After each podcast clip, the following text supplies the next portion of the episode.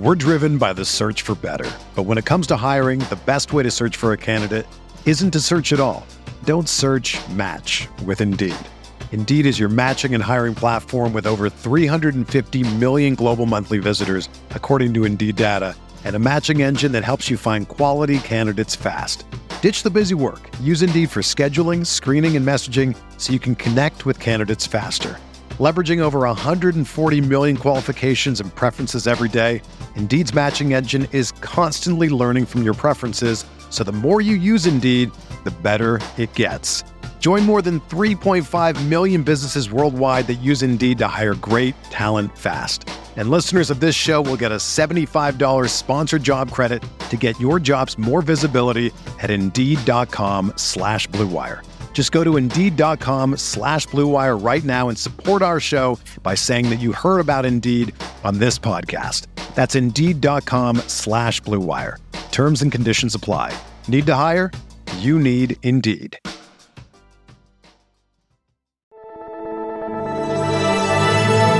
Blue Wire.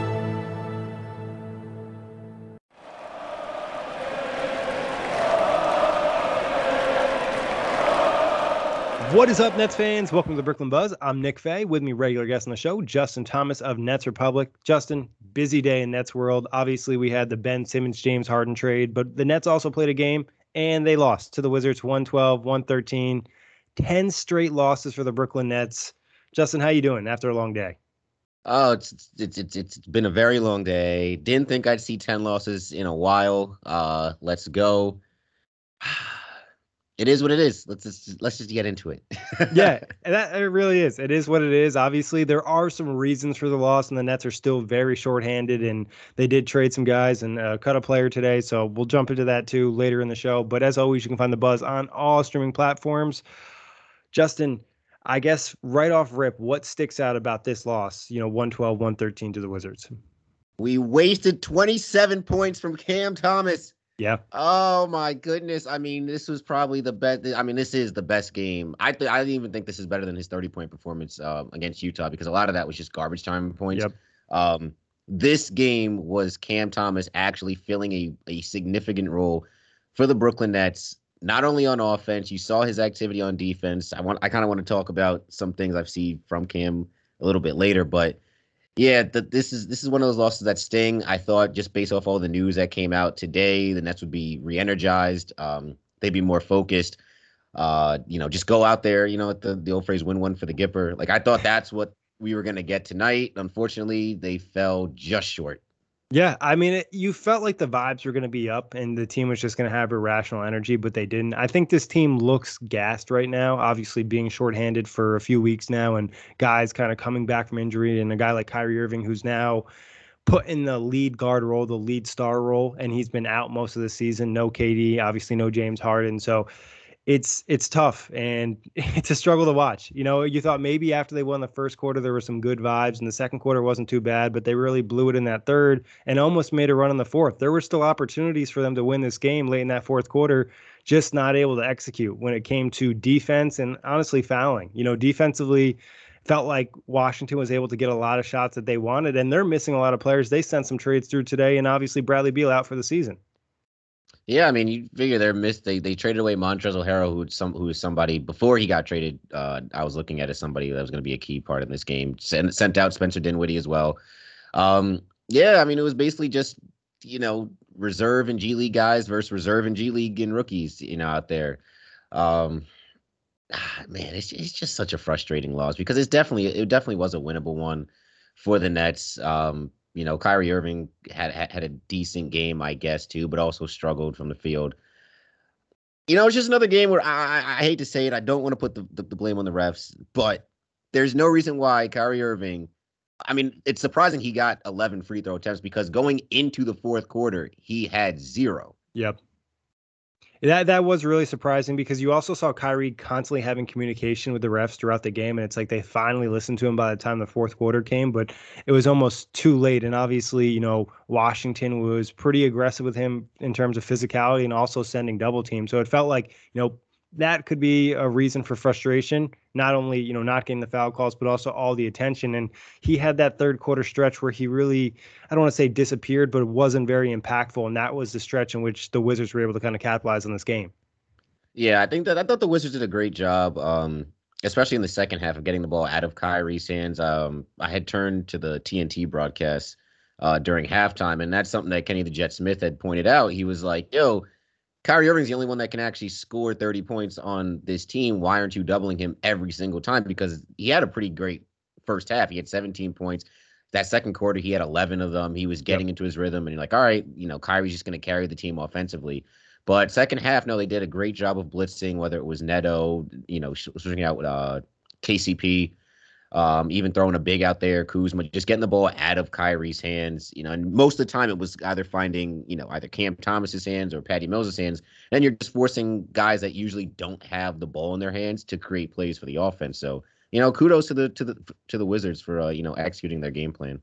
Yeah, the Nets were able to capitalize in some situations. Like you mentioned, Cam Thomas had a really good game. He enjoyed attacking some of those closeouts and kind of the advantage created by Kyrie Irving allowed him to get to his spots. And even Blake Griffin, you know, different points in this game was take advantage on the short roll. But it just always seems like Blake just doesn't have enough gas anymore where he's, you know, playing these 27 minutes, being so heavily involved by the time, you know, it's late third or fourth quarter. He just doesn't have that same juice offensively. So, you know, like you said, credit the Wizards for taking advantage of a Nets team that's really depleted and missing a lot of offensive options and force the ball into players' hands that they want to see have it. You know, guys that aren't necessarily super skilled offensively or experienced in that role. And it did help that Patty Mills just seemed off tonight. Like right off rip, he just didn't seem to have the same level of juice that he typically has. Yeah, I mean, only eight shot attempts in 35 minutes, seven points, five assists. I mean, you know, he kind of played like a, a regular Degler role player, and it's kind of it's kind of odd seeing Patty only shoot four threes. Uh, I know he had one late in the fourth, or like kind of midway through the fourth from the corner that would have cut the lead, I think, to four. Yeah, that kind of rimmed in and out. But yeah, it just he felt he, not to say hesitant, but I guess the looks the looks just weren't there because they were always sending that double team at Kyrie. It really didn't allow Patty to just come off of screens as as easily because obviously the next rotation over would be you know the the the next man coming over to get to Patty. So yeah, very pedestrian effort from from Patty, but still, it's like this isn't the role he's supposed to be playing. So yeah. I, it's hard to really criticize a guy that's playing, you know, outside of his role. Yeah, I mean, 35 minutes is a lot for him. And, and I thought for me, it looked like he was just a little bit out of juice to start the game. I think one of his first threes was very short. And I feel like that kind of turned him to be maybe more hesitant and just lack that same level of aggression. Because even, you know, when teams give him attention, we've seen Patty chuck up some shots that you you might call bad shots, you know, heavily contested threes, but he knocks them down. So you don't mind as much. And it's just like he didn't have that same level of aggression or confidence in the shooting. And I think some of that's just like fatigue catching up. I think he's a guy that'll really benefit from the All Star break and getting that extra amount of time off. Obviously, right around the corner, and the Nets need it badly. Yeah, I think he's definitely a, a rhythm type guy. You know, he's much better when he sees those first maybe one or two shots go in, as opposed to all right, he breaks the first, you know, three or four, and now yep. now it's almost like he's trying to play catch up with himself, uh, in a sense. And then you kind of get into that habit, especially when you're a non-star of all right, maybe I don't want to take. I've already missed four shots maybe I shouldn't take this shot because I feel like I'm just kind of taken away from the offense. Yeah, especially when Kyrie's out there and Cam's cooking, you don't want to necessarily be that deterrent. But at the end of the day, you know, you're the at the very least the third scoring option, even on your worst night, because of the rest of the players that are available. So you kind of need him to turn it up a little bit. But um, and Patty's stat line officially seven points, three of eight from the field, one of four from three, four rebounds. Did have five assists though, uh, zero steals, zero blocks, and one turnover. So he still found other ways to impact the game. I also think it's tough for him is when they're playing these three guard lineups. You know, it's tough for Patty, it's tough for Kyrie and Cam because they're all getting matched up at some point with a bigger uh, offensive player. You know, and that's putting pressure on them. They're exerting energy on that end of the floor, and it, it I think it just kind of creates a level of frustration at times. Yeah, and also you know uh, a sense of confusion on defense. There yep. was multiple times this game where you could kind of see them pointing fingers at like, oh no, you switch over here, no, you pre-switch here, and um, and I'm watching it happen all in the paint. I'm like, oh my god, these guys don't know where they're what, they're doing, and then oh, lo and behold, you know what is it? Anthony Gill is open for a, a wide open layup. Yep. Or there's Rui Hachimura with the with the you know non-contested 15 footer. So you know, no, like you said, you know the the size matchups also where it's like, all right, there's no true three guy, three guy, right? Because Kyrie's a guard, Patty's yep. a guard. Cam Thomas is a guard. Like he might yep. physically built, you might think he could get away with the three, but no, he's he should be guarding guards. So then when you put him up against tougher matchups, and then when you're you're switching and things like that, and you got guards on centers, yeah, it just, it just gets wonky. Yeah, I thought the rotations tonight were not crispy. I thought, you know, obviously playing undersized, you need to kind of help more. And I felt like, you know, guys were helping, but no one was helping the helper. You know, sometimes that was Kyrie Irving. Sometimes that was just the rookies not really knowing where to be. You need a higher level of energy and effort when you're physically outmatched. And that just wasn't the case for the Nets. So, it's tough. it was tough defensively. That's just the, and it's like you can only be so mad because like they didn't really have a in a defensive center to play tonight. It would have been great to have Clax. I felt like this is a game that Clax could have really excelled just to be a force out there and use his length to attack the boards because it's not like the Wizards played anybody like super tall and long. It was just more so they were playing a lot of big forwards or you know even Thomas Bryant's an undersized center and they just had enough length and where the Nets biggest player they were playing really was Day'Ron Sharpe and he's an inexperienced rookie. And then you were relying on Blake Griffin, who's just not that big. Yeah, it would have been a great night for Paul Millsap. I tell you what. but uh, but yeah, no, no. To your point, definitely, Day'Ron's a rookie, and you saw him be a rookie out there. Yep. Blake undersized and just he just he just doesn't have those legs anymore. Kessler. Yeah, I mean, like like like we've been saying, like the past few games, like he's hit his rookie wall both offensively and defensively. Um, you know, he had a he did have a nice block, you know, which led to a transition bucket for the Nets. But other than that, I mean, he was a, a ghost. I mean, still 21 minutes played again starts, but plays the least amount of minutes of all the starters. I mean, it's it's it, it was going to be a tough matchup for the Nets um, either way, but it's definitely tougher when you know the rookies are showing themselves as rookies. Yeah, and the Nets were forced to play what four rookies tonight. You got Cam Thomas, Kessler Edward, Day'Ron Sharpe, and David Duke Jr.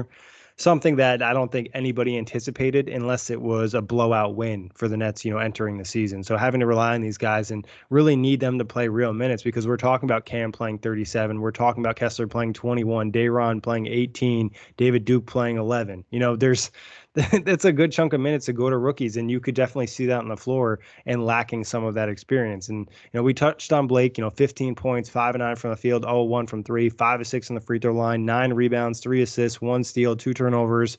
You know, Blake had a great effort out there. He didn't really do anything bad. I think he played within himself, and he had an impact on that those short role plays. No, no, definitely on on offense. I don't think you could have asked any more of Blake. I mean, you know, may, maybe a three pointer here and there, but uh, but I mean, that's just kind of getting greedy. but no, for what he did in the short roll, especially in that first quarter, um, I thought the offense looked look, looked very very good. He had six points in that. Him and Kyrie had some really good chemistry, especially on that pick and roll. So you know, it was a good Blake game. He not nine rebounds, three assists. He kept the ball moving. Um, like, like we said, his struggles on defense are just more so poor matchups and just out of necessity. But you know, when this team is fully healthy and you know Kevin Durant is back and Joe Harris is back, and then you incorporate you know Drummond and and Seth and and Ben Simmons, obviously. Blake's not going to be playing 27 minutes tonight, you know. But and I think the perfect role for Blake is also kind of in that perfect role with James Johnson, who also played 27 minutes tonight, yeah. around 15 to 17 a game you know, just to give you enough of them, but not too much where they're like, all right, my God, take him off the court.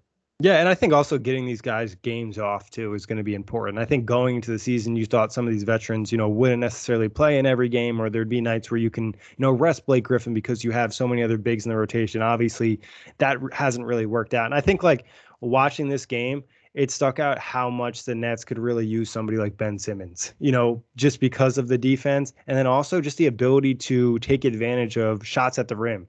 It felt like not only Day'Ron Sharpe, but there was just numerous opportunities other than pretty much Kyrie Irving where guys were missing layups or just paint shots. And it's just something that you can't do. You know, one that stuck out to me is David Duke Jr. had a transition bucket and it was just I, it was just a weird attempt to take. It's like either go out for the dunk or just try to use the glass in that situation. And I think getting a transition player like Ben should help in that area. And obviously, you know, Seth and Andre are capable of making layups too. I hope. Yeah, I mean, I think I Duke had like two blunders. I know, I know the layup you're talking about, the one that happened in the second, uh, the second half, where I thought, all right, I thought honestly he was just going to come down and crank it. Yeah, he was um, high. He felt like it was high enough. Yeah, he, he, it definitely did. And then the first one I remember happened in the first half. Um, they kind of botched a, I think it was a three on one, where he didn't know if he should pass it or not, and they ended up passing it late and led to a a, a missed shot. And I'm like, oh my god, this is. I, I don't know how many more days we're gonna have to endure this, but it's, it's tough. It's it's tough, but we got to get through it, right? Um, but yeah, no, it's it's, it's when you got to rely on four rookies, it's definitely hard. David Duke Jr. obviously is not going to be a part of this, you know, rotation, you know, going forward. He's just here on a necessity basis. But oh boy, yeah, I mean, David Duke, it was a not a super productive night in the box score. You know, 11, 11 minutes, 0 2 from the field, and zero in every other stat. So, uh, I mean, not to say that he's the type of player that needs to score 20 to be impactful or 10 or anything like that, but typically, you know, he has some type of impact on the boards. You know, the Nets had 12 offensive boards in this game, but the Wizards also had 10 themselves. So it kind of balanced out in that area as well. So moving over, I guess, to James Johnson, we saw, like you said, we saw him for about 27, 28 minutes, uh, 13 points, four of eight from the field, 0 2 from three, five of six from the free throw line, three rebounds, one assist, uh, three assists, and one steal. James Johnson has a couple plays where you're like, damn, that that was nice. But then there's a couple plays where you're like, damn, what are you doing? Yes. Oh, every single game. I thought, and it's crazy because I actually thought James Johnson had one of his better performances of yep. the season uh, tonight. He mostly stayed within himself, uh, gave the Nets, you know, some good bursts. I think he had eight points in that first half. You know, just kind of help, especially in that second quarter with that unit that didn't have Kyrie or uh, Patty out there. You know, just being a, a comforting force on the offensive end. Um, you know, he had that really nice uh, fake uh, dribble handoff leading into a baseline dunk, which was he nice. has like one of the best fake dribble handoffs in the NBA. He's he probably gotten like five to ten wide open layups in like just the last two months alone. And then you have in the second half when he goes behind the back, I think yeah. it was on Neto. Yeah. It was either on Neto or Avdija, and he just goes down and, and, and hammers it home. I'm like, all right, this, this this is great. But then there's also a few moments in the game where it's like, well, why did you commit that foul? That was stupid. Yeah. Um, I did think that he got kind of hosed on the Raul Neto foul late in the fourth, where it looked like Neto like kind of threw his elbow yep. and it hit James Johnson. You kind of see uh, James giving Neto the death stare. I'm pretty sure he told him he was gonna f him up. Like that's what it sounded like to me. Like you reading lips, it just sounded like. And James Johnson's a guy that you definitely do not want to mess with. So yeah, like you said, that felt like he got the short end of the stick, and it's tough. Like they they want James Johnson to play as like a big and provide like some athleticism and some length. And like there's a point where they played him at the five and just didn't work. He just doesn't have that, especially it's different when you have James Johnson at the five and you have KD at the four. You are having other forwards on the floor, but when you're trying to play James Johnson at the five and then play him with like four other guards, it's going to be tough. Oh, you know, it was it was rough out there. I'm just looking. I'm like, oh wow. It almost got to the point where it's like, all right, well, how are they going to get their wide open layup this time? Right? Yeah. Like, who are they going to go off? Because and I, and I thought they also did a great job of getting when Johnson was the five man, getting him off of their big which would allow, you know, like and put like a smaller guard like a Jevon Carter or Bruce Brown on their big, which would you know leads to easier layups. Yeah, the Wizards did a great job, I think, in this game. Not even just their bigs, but even like their fours, like Kyle Kuzma, uh, Deni, eh, just posting up, you know, Jevon Carter, Patty Mills, Kyrie Irving, and trying to make some type of mismatch. And that's kind of the punishment you receive when you play all these small ball lineups. And not to say it's Nash's fault because he literally played everyone he could play tonight. There just isn't a ton of options honestly, I, you know, this is in hindsight, but cutting DeAndre Bembry hurts for this game specifically because he's just like another more lankier, at least guard slash forward that you can play, rather than playing, you know, you know what, three or four guys that are under six three.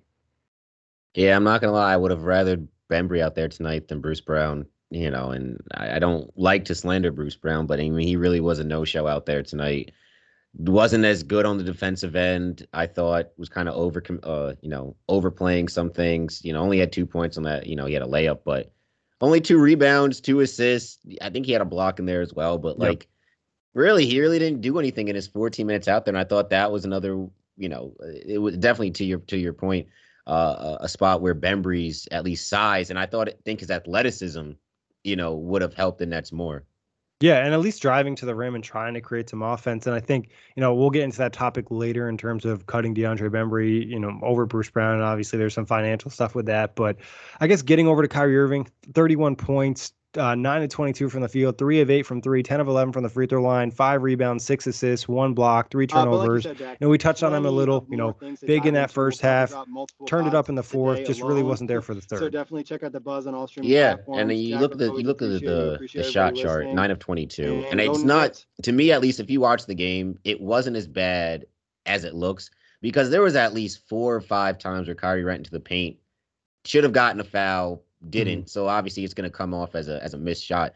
Um, he also I think had the one the almost in one that toilet yeah. bowled out, which was that, that would have been a huge uh, turning point. I would have probably tied the game late.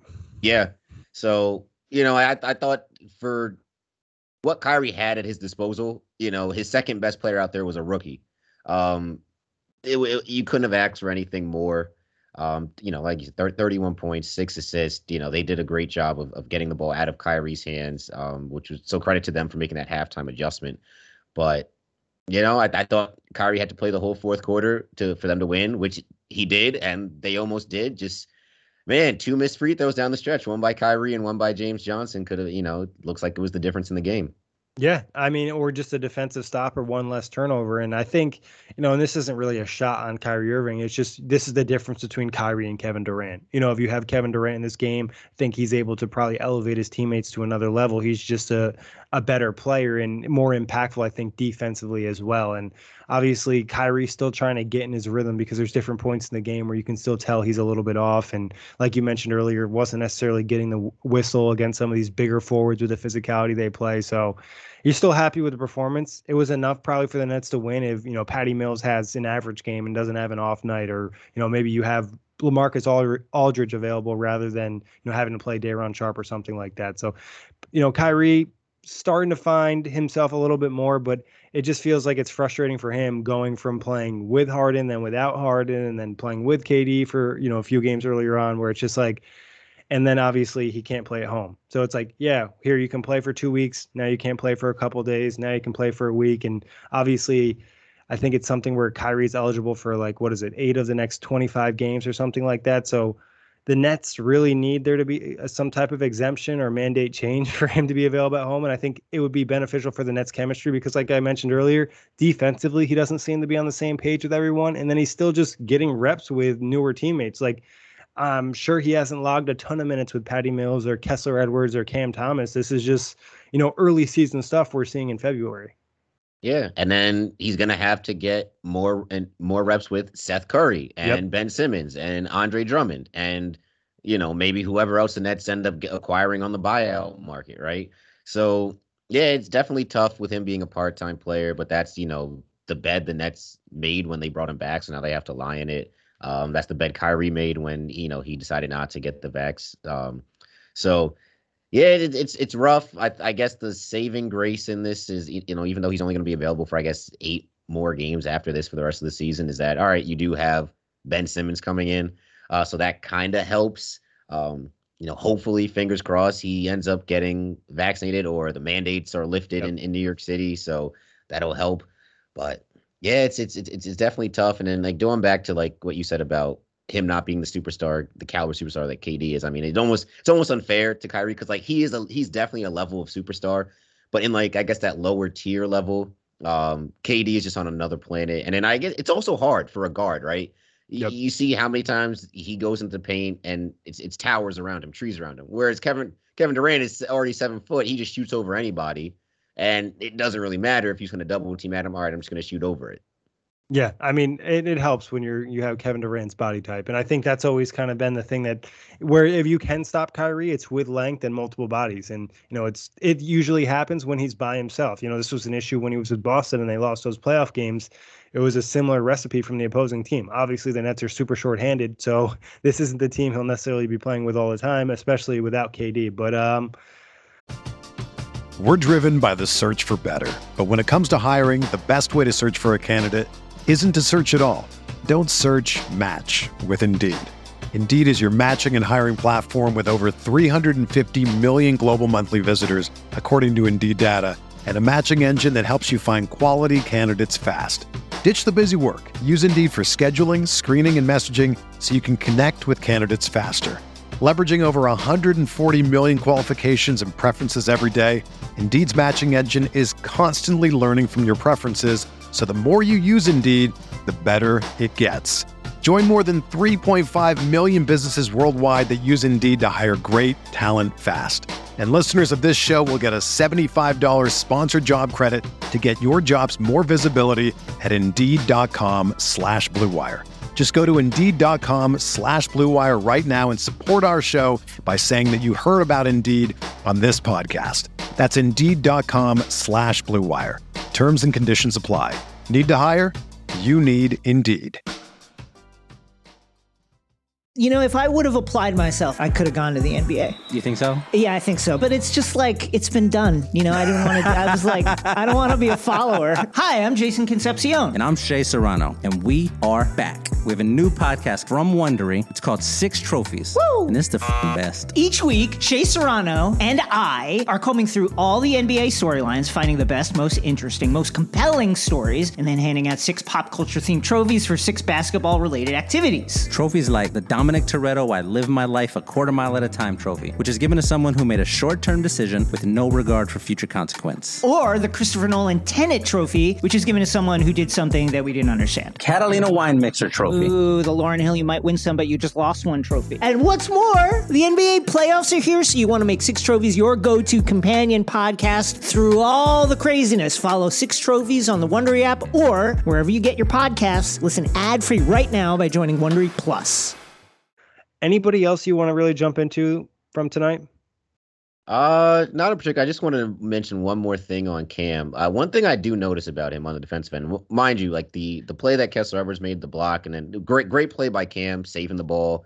Um, also Cam almost coming up heroically. He had that four point play at the end, and yep. I'm not gonna lie, if the three pointer at the end of the game went in, it would have been a it would have been a lot of Cam Thomas praise on the timeline. I'm just saying, but uh, one thing I did notice defensively with him, I feel like he's selling out a little bit too much, uh, especially on closeouts. There was a few times where he's the next guy in rotation and he's almost flying at the shooter when he doesn't really have to. Yeah. Uh, I noticed it a few times when Rui had the ball at the three point line when Kuzma had it, and all they would do was just kind of either fake, you know, shot fake, or they just jab step and get him, uh, you know, off balance yep. which then puts him in bad positions, which then puts the rest of the defense in a bad position. So I think those are those things that, you know, he does give effort. You know, I will give him that, but those are some of the things that have been a detriment to him on the defensive end. Yeah, and that's a fundamental thing. It's just kind of chopping your feet a little bit instead of going in that straight line. Unless it's, you know, an elite shooter, there's a difference between charging at Rui Hachimura and Steph Curry. Like they're different guys. You know, one guy kind of puts fear in you, the other guy, you kind of can live with the result of the shot, especially if it's a semi contest. And like you said, I think the effort is there for Cam and some of the on ball stuff is okay. It just really understanding the rotations and where to be and playing that role in a help defense, which is typical rookie stuff. Like uh, you, a lot of people say like rookies usually aren't good their first year, especially defensively. So there's progress, but there still needs to be more if he wants to be in that playoff rotation. But that's that's a long ways away, especially with the Nets on a 10 game losing streak. Oh no, absolutely. But I mean, I, they, I guess the one g- great thing right now is that his scoring is is definitely update. Like this is no joke. He can score the basketball, and we and we knew this, right? Yeah. But I think this is his seventh straight. 20, not not seventh straight. I think this is his seventh twenty point game of 2022 uh, of, of 2022, the most of any rookies. Um, mind you, he was not a lottery pick at all. Uh, this is, I mean, this this is great. And then you figure, right? You have the new additions coming back, and you have the guys getting healthy. I really do still think that Cam Thomas can can be that spark plug off the bench for a Nets offense if you know somebody's having an off night or something like that, or if there's another injury. He's proving game by game that he can be a reliable force, at least presence, at least on offense, right? You could probably hide him on defense, you know, especially when you have Ben Simmons and all these other defensive guys that you're going to have. But no, no, he's he's. I could definitely see him sneaking into sneaking into that playoff rotation. I mean, at home as of right now in regular season games, he's definitely going to have to still play a role, and you know they're going to need that scoring and that production. It's, excuse me, definitely something to kind of keep an eye on. But obviously, we hinted at it, we've talked about it. Jack and I already dropped the reaction pod about it. James Harden was traded to the Philadelphia 76ers along with Paul Millsap for the likes of Ben Simmons, Seth Curry, Andre Drummond, and two first round picks. Justin, I haven't talked to you really about it. What was your initial reaction? Obviously, this trade was talked about for the last couple weeks, but we finally got it in fruition, and in my opinion, was a better package than I anticipated. My first reaction was, "Thank God, no more reports." Yeah. Oh my goodness! Like I can finally look at Twitter and enjoy myself without always having to see, "Oh, the Sixers are only going to give up this," Well, the Nets don't want to give up this. Like it, it was finally right and to your credit i thought it was a great i thought it was a great haul by the nets um you know you see no Maxey no Thybulle, but I'm assuming that those picks were the uh, you know, the, that extra first round pick was the caveat, right? It was either you get that player, you get that pick. I thought the Nets did it got got a tremendous uh, haul for that. You know, obviously, you know Ben Simmons is is the prize, but getting Seth Curry, a forty percent three point shooter, to pair alongside you know this roster that you know, let's be honest, can't shoot from three. Then you have uh, Drummond as well, you know, giving you that that inside presence that this team has lacked over the last few years. Yeah, it's not not pretty pretty good. Pretty yeah. good. I mean, I was anticipating something like at points it felt like be we'd be lucky to get Ben Simmons, Seth Curry in a first round pick. Like that seemed like that'd be a good return. And to get two first round picks, like you said, get Seth, Andre Drummond as a little sweetener. You know, I'm not sure about him in the playoffs, but in the regular season, he'll be a, a guy that can definitely eat up some minutes, grab you some boards, and be a force down there and help you win some games. And you know, we got Blake Griffin after the game. This is via Kristian Winfield. Blake Griffin on the James Harden trade, I think we got better. And then another one from Matt Brooks is I can't speak for Philly, but I think we definitely got guys that want to be here and guys that want to play. Obviously, that's a little bit of shade from Blake to uh, James Harden here, and we're starting to get some more reports leaked about how you know Harden's been a negative you know influence in the locker room and on the court at different points this year. What are your feelings in terms of some of the comments we've seen from the Nets and the vibe that some of these players and some of these reports are giving on James Harden in a Brooklyn Nets uniform this season? No, it's, it's very it's very very telling. Um, you know, and these were it's it's interesting because when the the, the trade happened last season, the initial thing was, oh, well, how is all these personalities going to mesh together, right? You have James Harden, you have Kyrie Irving, and you have Kevin Durant. And I think the biggest thing was the oh how is how is the the chemistry between James Harden and Kyrie Irving going to go? Well, apparently it didn't go over too well, and apparently James kind of rubbed Kevin's feathers the wrong way because it's being reported that he had his you know concerns with how the roster was and how the offense was being shaped, and it's like like I said on on on our last pod, you know, like you you just got here. Like I don't understand yep. why he if if what's being reported is true, why James felt that he could come in here and shape this team to his liking when you already have two other superstars that have been here for two years, you know, before. Yep. And and and, and he's and, the one that hasn't won a championship.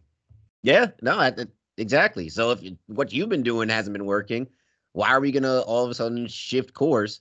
Especially because last season, the net you could say the Nets were a big toe away from winning a championship the way they were running yep. the offense.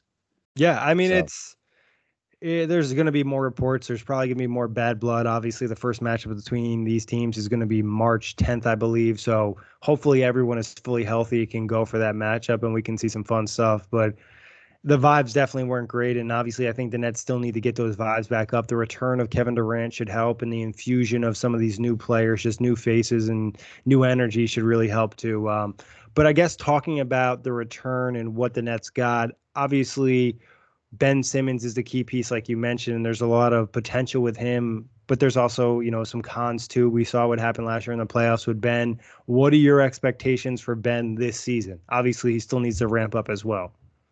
Yeah, so I think that this is uh, on its surface, it's a better situation for Ben mm-hmm. in Brooklyn than it was in Philly. Philly seems more of a because their their superstar is a center, um, more of a half court centric offense, whereas you know Ben's his best attribute is getting out in transition. You know, he's one yep. of the best transition, if not the best transition player in basketball. He's a he's an absolute freight train coming down the the court. I think the only one that kind of rivals him would be LeBron James.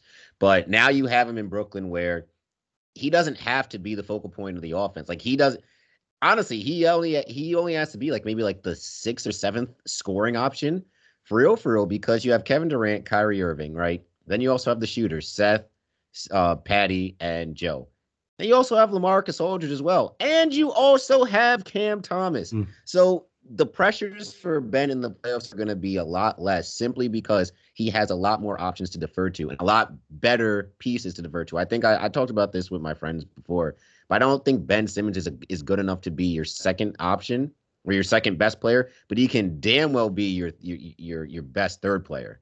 Yeah, I mean, go back to when the Sixers lost to the Raptors in the postseason. That was the championship Raptors. They lost on a Kawhi, you know, game winner in overtime, and that was when Ben Simmons was their third best player. So, you know, Ben, I think can excel in this role, and I think obviously you want to see him make improvements to his game, but it's not like he needs to do anything drastically. I think defensively, the impact is going to be huge, and just alleviating some of the pressure off Kevin Durant for having to defend the other team's best player, and the fact that the Nets kept Nic Claxton at the deadline allows to really throw out some interesting defensive lineups. I know you threw out a tweet. I think it was something along the lines of KD, Simmons, and Claxton out there. Then you even throw in the potential of having like Kess in that lineup, or and then maybe even you know you could go with any of the shooting, you know, all the shooters out there. You could go with a Joe Harris, you go with a Patty Mills, Seth Curry, a Kyrie Irving.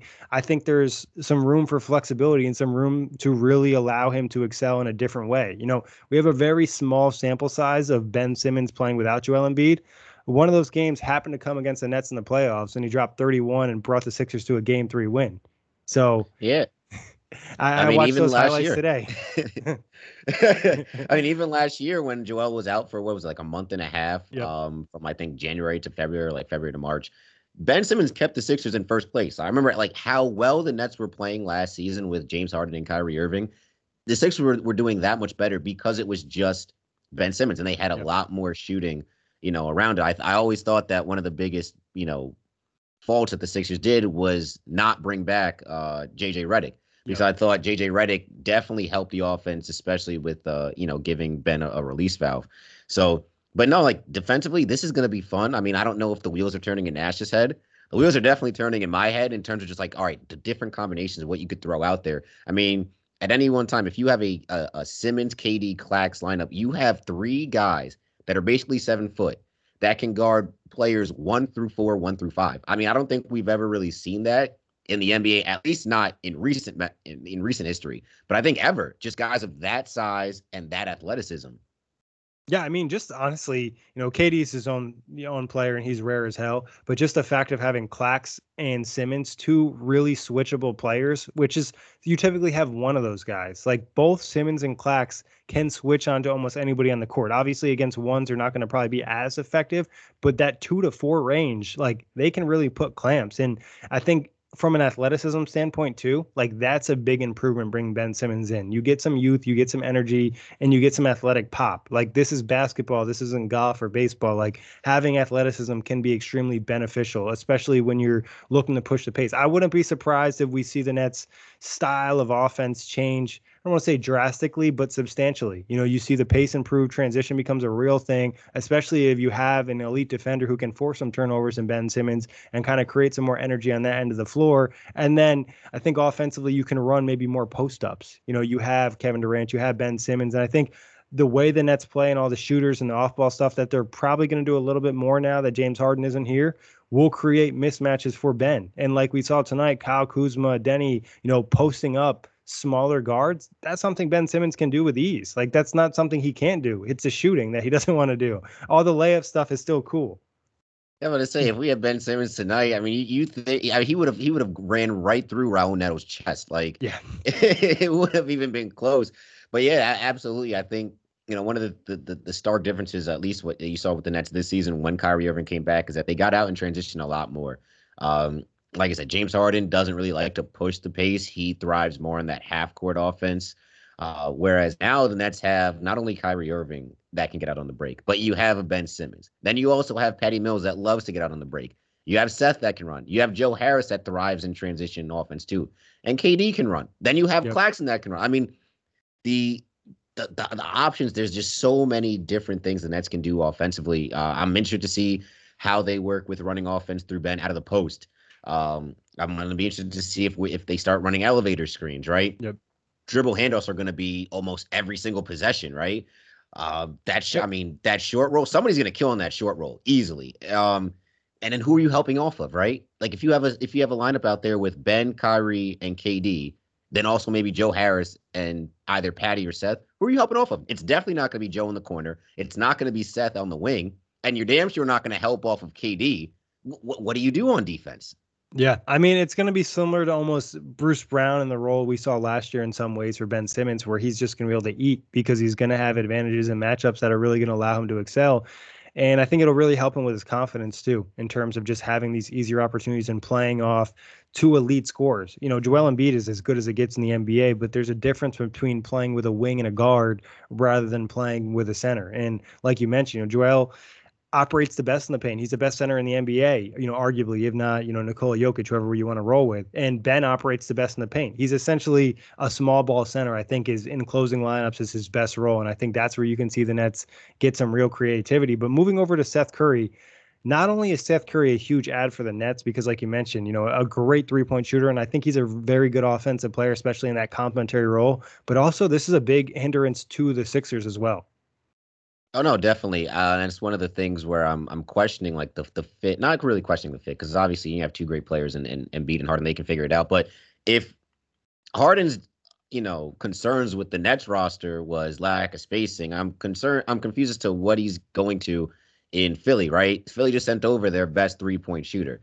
Now you're going to rely on guys like Tyrese Maxey. He's not a spot up guy, right? That's not his role. Even though he's shooting a good percentage this season, He's not a spot up shooter. Georges Niang is not a spot up shooter. Furkan Korkmaz is not a spot up shooter. So now I'm kind of confused as to how it's going to fit there. But the Nets getting Seth and basically stealing it from stealing him from Philly is debt is. I don't think people are understanding how big of a get that is. Yeah, I mean, he was a great with Joel Embiid. They really had some almost JJ Redick, uh, Joel Embiid chemistry. There was just certain possessions where they just constantly do some dribble handoffs, pick and roll type stuff. And you know, Seth, I think, is a a better ball handler than people think. Like he can create a little bit for himself. He can definitely be that secondary guy, and I think that'll be a nice add and take a little pressure off some of these, you know, guards or these guys asked to do a little bit more, even just pressure off the superstars from having to create every single play. And I really like what he can do, and it's going to be interesting. You know, if Joe Joe Harris can come back? That's a big question mark. Obviously, there's still that's kind of up in the air. We've heard different reports of him potentially getting the second surgery and coming back, you know, in the postseason, or him just rehabbing and trying to go maybe at 80, 85% this season. Yeah, no, and I, I, I think the it's definitely Joe Harris insurance, um, because I guess worst case scenario, right? Like Chris Haynes had, reported um a few weeks ago that Harris may not be back for the for the regular season, which is like, all right, well, you know, if Joe's not back, all right, you still have Seth Curry, which is which is huge. And then, like you said, with the with the ball handling, I think that's something that the Nets have definitely had a hole or avoid in all season. And you know, he's and Seth Curry. I don't think people realize like Seth Curry can run an offense. We saw it not only in in Dallas, right? I thought he played phenomenally there, but also in Portland. You know, and I'm very surprised as to why he's kept bouncing around the league because he is probably the, the one of your better backup guards. I mean, I know he it, it switches between point guard and shooting guard sometimes, but no, like if the he's Nets one of the better just... complementary guards that I think that's not like an all star level player. Yes. You know what I mean? He's like a, yes. a just he's just a, a, good player. Like it's hard to really describe him anymore. He just does a lot of things good offensively. It's just like you can tell that his dad was an NBA player and his brother is Steph Curry. There's just things in his game that no, you just know he's an NBA player. Yeah, and his what is it, his brother-in-law is Austin Rivers. So like, there you yeah. go. yeah, and then but, I uh, think his other brother-in-law is technically Damion Lee, right? Damion Lee, yep, yeah. yep. So it's like, yo, family. you you try to get out of like basketball, you're at a barbecue, they're like talking hoops, you're on a family vacation, they're talking hoops, like it, you can't get away from it. But honestly, I'm excited, and even Andre Drummond, who I'm I'm not gonna lie, I'm not necessarily a huge fan of. Uh, I think he can provide impact in the regular season, especially with the rebounding, and then just kind of giving you energy and eating against some of these lesser backup centers. You know, if he or if he does start or something along those lines. Like Andre Drummond definitely can do good things. It's just like trying to get rid of some of the bad habits he has. Yeah, I know my dad was thrilled about this. Uh, he's, he's, a, he's I don't know why he's a big Andre Drummond fan. I think because like he, he just misses '90s basketball and just. I was gonna say it definitely sounds like so like he, yeah. So but but I mean you look at his numbers right. Yeah, you know the points per game don't jump out to you six points, but 8.8 rebounds a game off the bench in only 18 minutes. I mean that's great. I think he's in the 90 like seventh percentile for defensive rebound efficiency and like 94 or 92 in uh, offensive rebounding uh, efficiency. So no, like the, the Nets are getting something that they have not had and have needed for a while, and that's a physical presence in the paint. Now, obviously, like you said earlier, like him in the playoffs, eh, I don't know about that. But for right now, in the regular season, he is going to feast on all these rebound attempts. He's going to body up against all these guys. Hey, he say what you will, he may be able to be thrown in in playoff series against some of the bigger uh, bigger guys, especially if, if the Nets face off against the Sixers. If he's locked in, like defensively, he can be okay on that end of the floor. And I think at the very least, he's an average NBA center. And at times, you could argue the Nets don't necessarily have that. You know, at least somebody from both ends of the floor or able to play the big minute workload without it impacting them. You know, Lamarcus has been great this season, but how many minutes can you play him? You know, he's definitely up there in age and he's coming off the heart issue. You don't want to over overuse him. And we've seen it with Blake, like he can get gassed out and Clax. It's an availability issue. You know, he's not necessarily always around where I love to see Clax play every game and play large minutes, but that's not necessarily going to always be the case. So we'll see what happens with Andre Drummond and how that big rotation kind of lays out because it's going to be interesting. And it's hard to see two of the bigs playing together. I wouldn't completely rule it out in any situation, long as it's not, you know, Lamarcus and Blake or pretty much the only one that can play with any of the other bigs is Clax because of his mobility. But then you're looking at the offensive stuff. So uh, it's going to be yeah. interesting for Nash to kind of try to find balance because now he has like almost both ends of the spectrum. He has really small players and then he has a surplus of centers. Yeah, unless they're facing like the Cavs, I don't ever want to see Drummond and Aldridge on the floor at the same time. God bless. Um, but it and I think, but I think it's it's going to be okay with Drummond on the offensive side because you could even run him with Simmons, right? There's always there's always going to be shooting, right? I think it's getting to the point now where the Nets will always have at least two 40% three point shooters on the floor at, at all times, and then maybe Kevin Durant. Yeah. Right. So you can hide Drummond uh, on offense, you know, it's kind of weird saying like hiding guy on offense, but then look at it, he he's going to thrive in the pick and roll, especially off of uh, you know, with Simmons right there.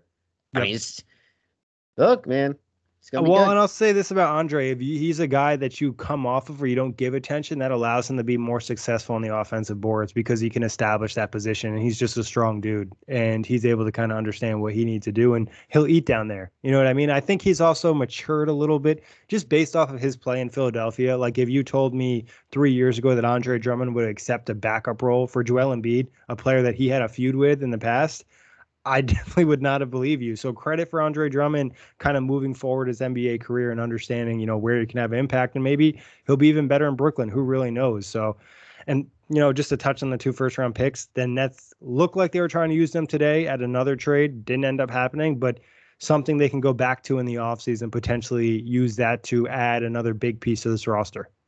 I thought we were getting Jerami Grant with the two first. I'm not gonna lie. Mm-hmm. I, yep. As soon as I saw two first, I'm like, wait a second Pistons that were asking for two first rounds for Jerami. Oh my God, it's happening.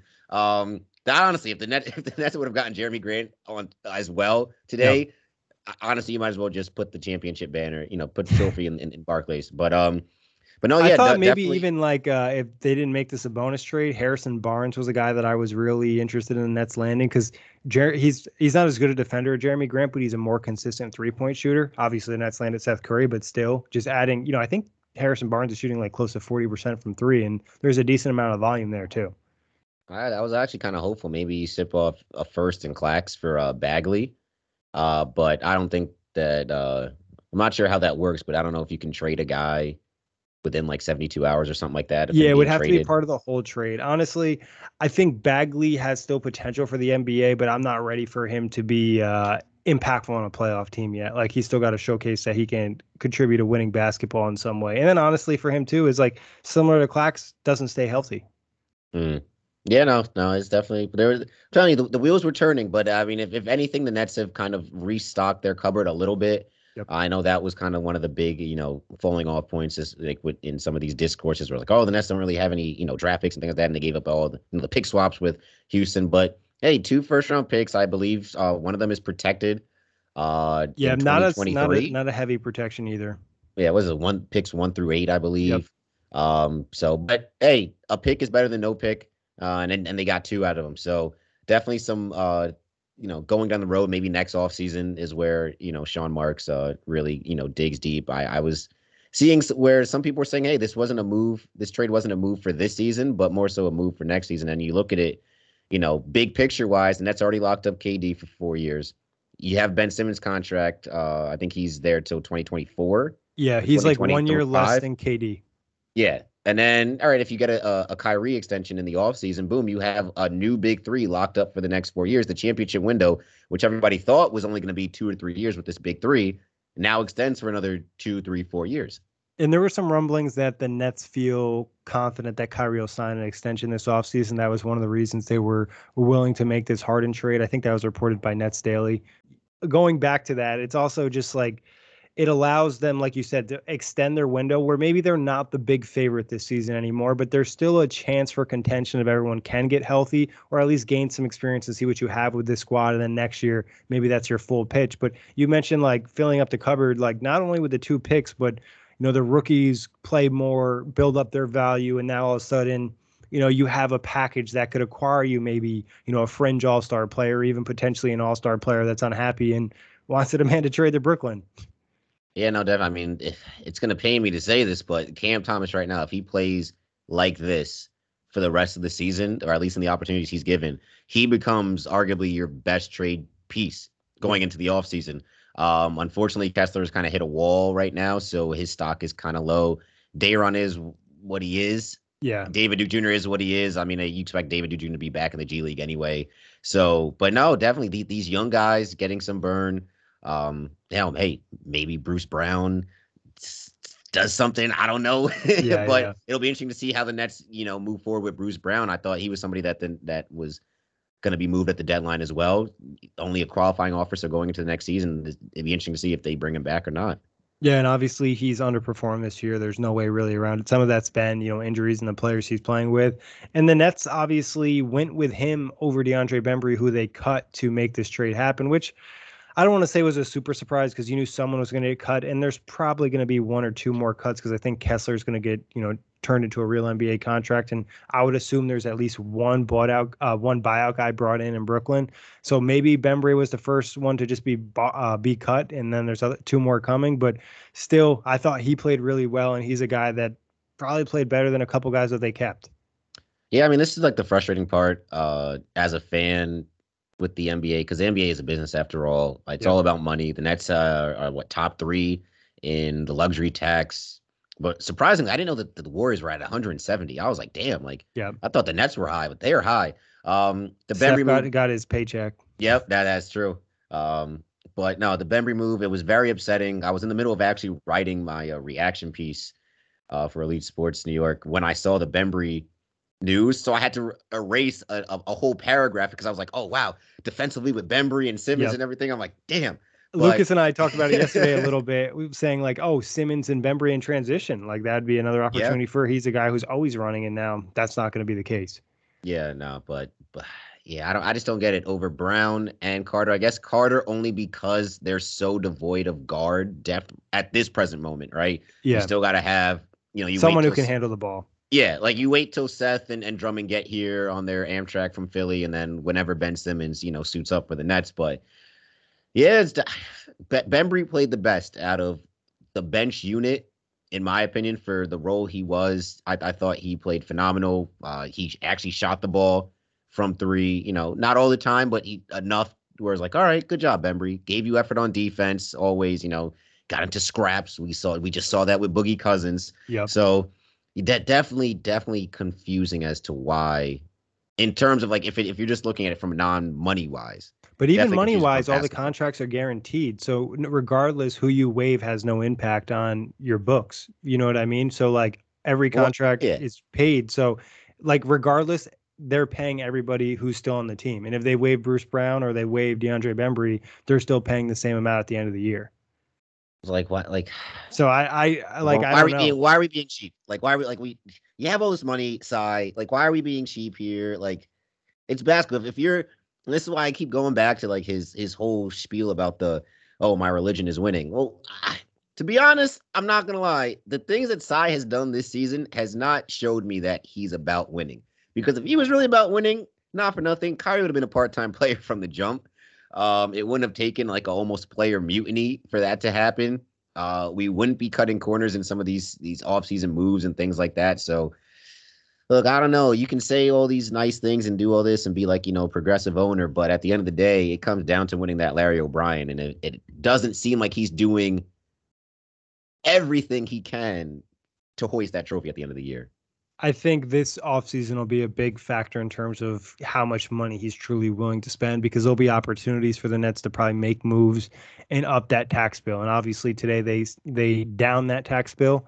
And you know, I don't I'm not defending Tsai because I don't really care if they spend money or not. It's not my money. Then I Right. think billionaires should spend the money.